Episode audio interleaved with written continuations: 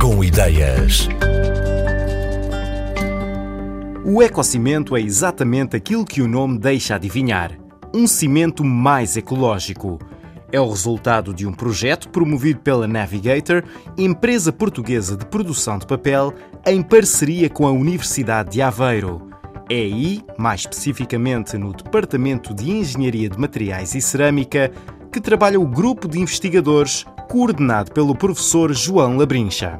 É um cimento alternativo ao cimento normal, ao cimento Portland, que é um sistema à base de cálcio, digamos assim, de óxido de cálcio, calcário é o componente principal.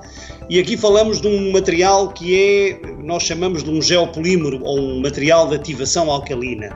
Temos alumínio e temos sílica, portanto, os componentes mais abundantes um exemplo que eu lhe dou são as argilas, os barros, aquilo que usamos para fazer cerâmica, é também a matriz, é também a base deste novo sistema. Porquê ecocimento então? Porque se o cimento Portland tem uma fase de fabricação para se obter o clinker, que é o componente principal, a 1450 graus, portanto muita energia e ao mesmo tempo hoje contabilizamos muito CO2. Só a fabricação de cimento de Portland responde por 6 a 7% do CO2 que o homem gera.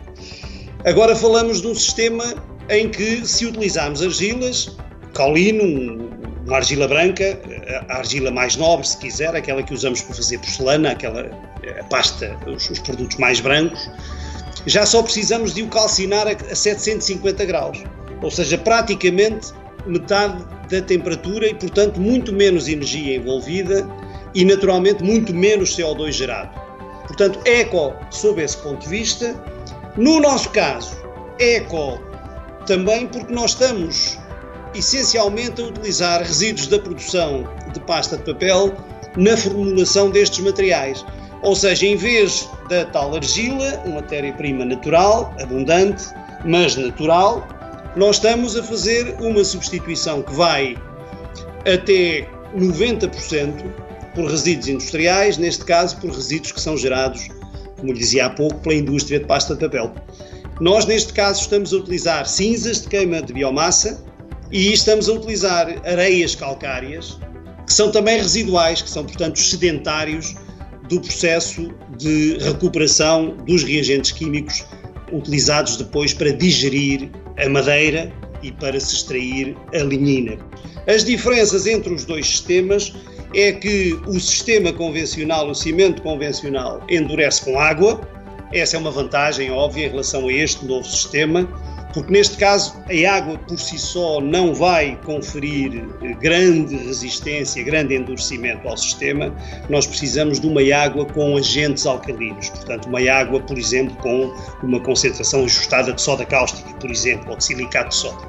O que nós estamos também a fazer no âmbito deste projeto, embora com menos ênfase, eu diria, estamos a utilizar efluentes alcalinos, efluentes que têm um pH muito elevado, que até requerem tratamento antes de serem descartados no ambiente, e o tratamento é a correção de pH. Ora, se estes efluentes são muito alcalinos, eles, pelo menos parcialmente, podem ajudar a fazer a ativação e, portanto, em vez de nessa mistura líquida, em vez de precisarmos de tanta soda cáustica, que é um reagente químico, que é um reagente relativamente caro, cuja produção tem impacto também, eh, nós estamos aqui a utilizar outro resíduo, agora um resíduo líquido, um efluente, por acaso, esta indústria de pasta de papel também gera efluentes alcalinos no, no circuito de recuperação da lexívia e em volumes bastante consideráveis. Globalmente, à parte de diferenças de temperatura, eu diria que os dois sistemas são semelhantes. No final vai ter um pozinho, cujo tamanho pode controlar, moendo melhor ou pior, a que junta água num caso, a que junta uma água alcalina no outro e vai ter um, cimento, vai fazer estruturas, digamos, com uma resistência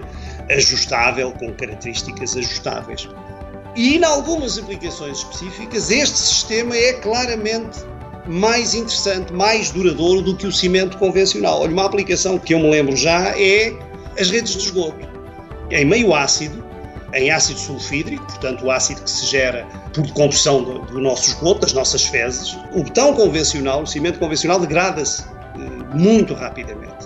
Nós não vemos, mas as estruturas enterradas de esgoto estão em permanente reparação, porque de facto a durabilidade aí não é eh, de todo o forte do cimento convencional. Ora, este novo ligante, que é menos alcalino, digamos assim, e dá-se melhor em meio ácido, é comprovadamente muito mais duradouro nessa situação.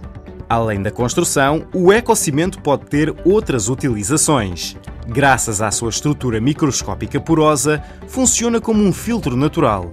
O professor João Labrincha explicou ao Portugal com ideias que já foram feitos testes em que se demonstrou que este cimento pode ser usado para limpar massas de água absorvendo substâncias poluentes, como metais pesados ou corantes.